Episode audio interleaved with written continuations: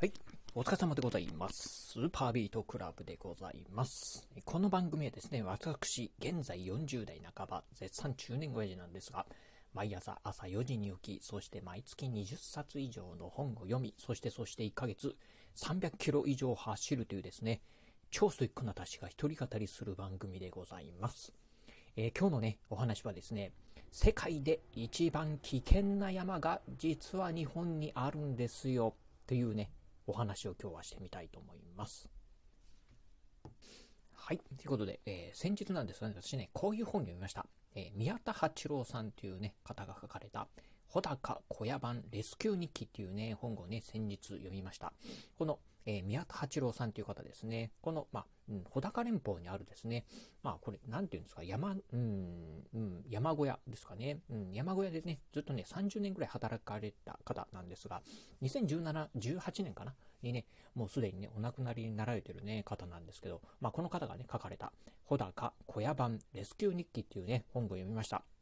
まあ、この方はですね、まあ、あと、穂高でね、働いてたっていうことなんですが、この本の中でね、実はね、世界でね、一番危険な山がね、実はね、日本にあるんだよっていうね、まあ、ことをね、書かれておりました。今日はね、そんなお話をね、してみたいと思います。ではね、皆さん、えー最初にね、皆さんにね、質問でございます。世界で一番危険な山、どこか知ってますでしょうか？まあね、世界でね、一番危険な山っていうとですね、まず最初にね、皆さん思い浮かべるのは、エベレストとかじゃな、あエベレストとかね、まあ、チョモランマとか言いますよね。うん。えー世界でね、一番高い山と言われてます、エベレスト。この辺をね、イメージされる方もね、いらっしゃるんじゃないでしょうか。もしくは、世界でね、2番目に高い山と言われてます、K2 ですね。それとか、あとね、うん、まあ、寒いところで行くと、アラスカで一番ね、まあ、高い山って言われてるデナリっていうところもありますよね。そして、そして、まあね、南極でね、一番高い山と言われてます、ビンソンマシフ。この辺なんかをね、イメージされる方ね、いらっしゃるんではないでしょうか。えー実はなんですけど、まあ、冒頭で言いました通り、実は世界一危険な山というのがですね、日本にあるんでございます。えーそれはね、どこかと言いますと、えーこれがですね、新潟県と群馬県のね、県境にあります、谷川岳。この谷川岳がですね、世界で一番危険な山というふうに言われております。えこのね、谷川岳なんですが、まあ、どういうところかと言いますと、まあ、先ほども言いました通り、群馬県とね、新潟県の県境にある山でございます。えー日本百名山のね、一つにもね、数えられているこの谷川岳なんですが、実はね、標高がですね、1977メートルと、まあ、そんなにね、まあ、日本の中でも、まあ、えー高いね、標高がね、高い山ではございません。まあ、富士山のようにね、まあ、えー3000メートルをね、超えるようなね、山ではなくてですね、まあ、2000メートルをね、ちょっと切る、まあ、山なんですよね。うん。こんな山が、なんでね、えー世界で一番ね、危険な山かと申しますと、実はこのね、谷川岳、世界で最も死者数の多い山というふうに言われております。まあ、観測をね、始めてですね、まあ、累計で、実はね、このね、谷川岳、800人以上の方がですね、お亡くなりになられているということでございます。えー逆にね、まあ、エベレストなんかはね、この谷川岳なんかよりもね、この累計の死者数ではね、もっとね、少ないそうなんですよね。うん。まあ、そんな谷川岳なんですが、これね、なんでね、そんなにね、死者が多いのかなっていうところですね。まあ、うん、ちょっとね、いろいろとこう、ネットなんかでね、ちょっと調べてみました。えーまずね、この谷川岳、実はね、このね、非常にね、こう、まあ、うん、標高自体はね、そんなに高くないんですが、危険なね、箇所が多い山というふうにね、言われております。えーまあね、初心者から上級者でもね、非常にね、あの、まあ、なんていうんでしょう、幅広くね、楽しめる山ではあるみたいなんですが、非常にね、危険な箇所もね、多い山だそうでございます。そしてね、えーこの谷川岳、まあ、先ほど言いました通り、この新潟県と群馬県の、まあ、県境にあるっていうところで、えー急激なね、気候気候変化っていうのがね、起きやすい地域だそうでございます。ということでね、まあ今ね、晴れてたんだけど、急にね、まあ、えー天候がね、30分後にね、一気に悪くなるということもね、まあ日常茶飯事にあるっていうのがですね、この辺のね、谷川岳だそうでございます。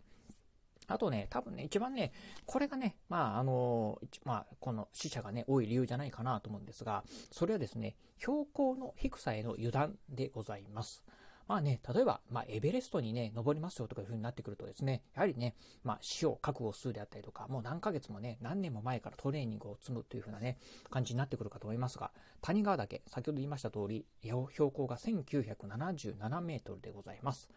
まあまあ、あの、大丈夫でしょうっていうふうな感じでですね、まあ特に何もね、えー、まあ大した準備もせずですね、えー、えー、まあなんとか登ればですね、まあなんとかなるだろうっていうふうなね、このね、まあ、うん、標高のね、低さっていうところが、まあ油断がね、生じて、まあ、うん、遭難してしまうとかっていうふうなね、ことがね、あるんじゃないかなというふうにね、思うところでございます。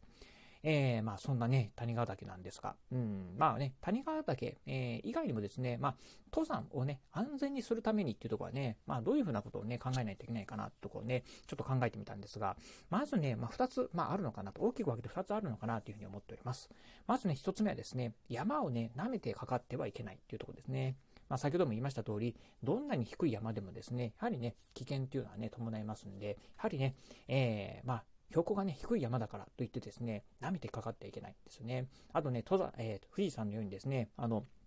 まあみんな登ってるんだから、あの、登れるだろうと思ってですね、例えばね、半袖で登るであったりとか、えー、まあサンダルで登るとか、登って、登るとかですね、まあそういったね、ちょっと舐めてかかるのはね、良くないかなというところでございます。えー、そしてですね、えー、これはね、この本の中でもね、書かれてたんですが、行動を誰かに伝えておくっていうのはね、え大事だというふうにね、書かれておりました。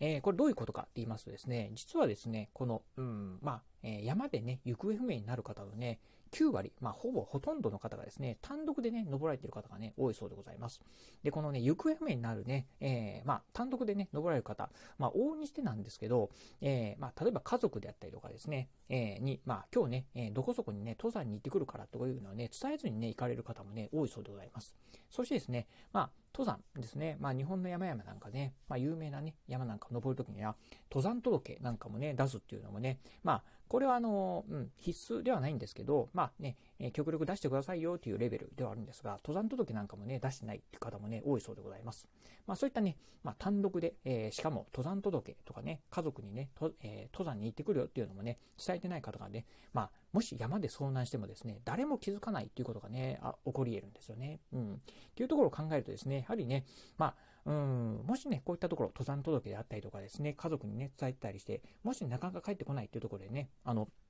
まあ、捜索してもらえるか、捜索してもらえないかっていうところでね、この辺でね、命の分かめ、分かれ目っていうところがね、出てくるかなと思いますんで、まあ、安全にね、登山するためには、先ほど言いました、山をな舐めてはかからない。そしてね、行動を誰かに伝えておく。まあ、こういったところをね、まあ、ぜひ取り組んでいただければなというところでございます。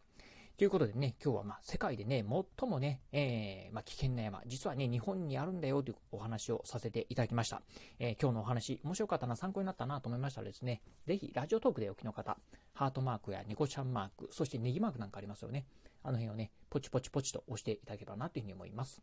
またですね、え、お便りなんかもお待ちしております。え、今日のお話面白かったようであったりですね、私もね、谷川岳登ったことありますよとかっていうね、一言コメントでも結構です。ぜひね、お便りいただければなというふうに思います。えー、そして最後、私ね、ツイッターもやっております。ツイッターの方はですね、このラジオの配信情報以外にも、あとね、YouTube だったりブログなんかも毎日配信更新しております。ラジオに YouTube にブログ、毎日ね、配信更新情報なんかを Twitter の方でツイートしておりますので、ぜひよろしければ私の Twitter アカウントの方もフォローしていただければなというふうに思います。はい、ということで今日はこの辺でお話を終了いたします。今日もお聴きいただきましてありがとうございました。お疲れ様です。